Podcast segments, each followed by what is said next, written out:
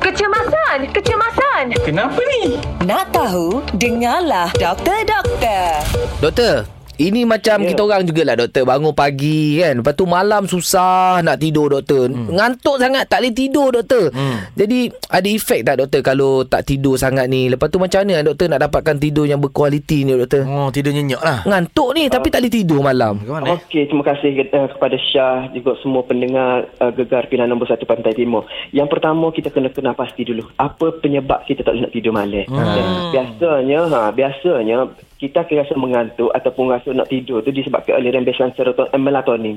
Hmm. Melatonin tu dia akan dirembes uh, sekiranya kita pada waktu-waktu tertentu lah. Mm-hmm. Dan sekiranya terdapat perubahan-perubahan, contohnya biological clock kita, jam biological kita berubah. Kita travel daripada negara yang waktu dia lain, mari ke Malaysia, waktu lain. Jadi, ha, dia kayak ada perubahan sikit, jadi kita sukar nak tidur. Mm. Yang kedua, jika uh, apa uh, kita terdedah kepada cahaya, mm. menyebabkan rembesan melatonin itu berkurangan. Mm. Jadi, kita tak akan mengantuk, tak akan tidur. Mm. Jadi, uh, cahaya ni contohnya lampu.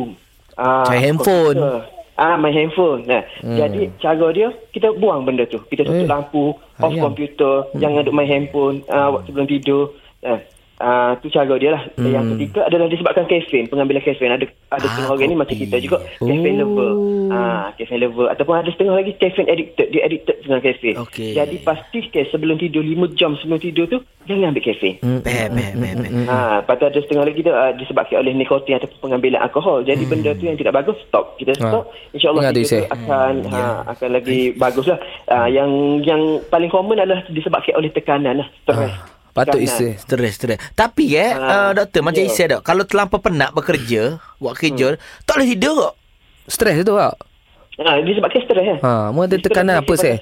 Hmm. Dia stres ni doktor. Adakah bila kita stres, Ya. kita perlu tidur tempat kerja? Macam lo ni kan, stres ni. Nak tidur lo ni boleh? Tak, boleh kita kerja. Ah. Kita tengah kerja doktor tak habis lagi. Betul tu biological clock. Jadi kalau malam kalau kita tidur tempat kerja lah ni malam kita tak boleh nak tidur pula. Ah. Ngantuk pula. Hati gaji tak Ah, bekat. jadi- Betul, betul, betul, betul, betul. Okey doktor, terima kasih doktor. Oh, macam tu ke doktor? Nak tahu lagi tentang kesihatan? Dengarkan di Gekar Pagi setiap Ahad hingga Kamis pada pukul 7.20 pagi bersama Syah dan Izzet.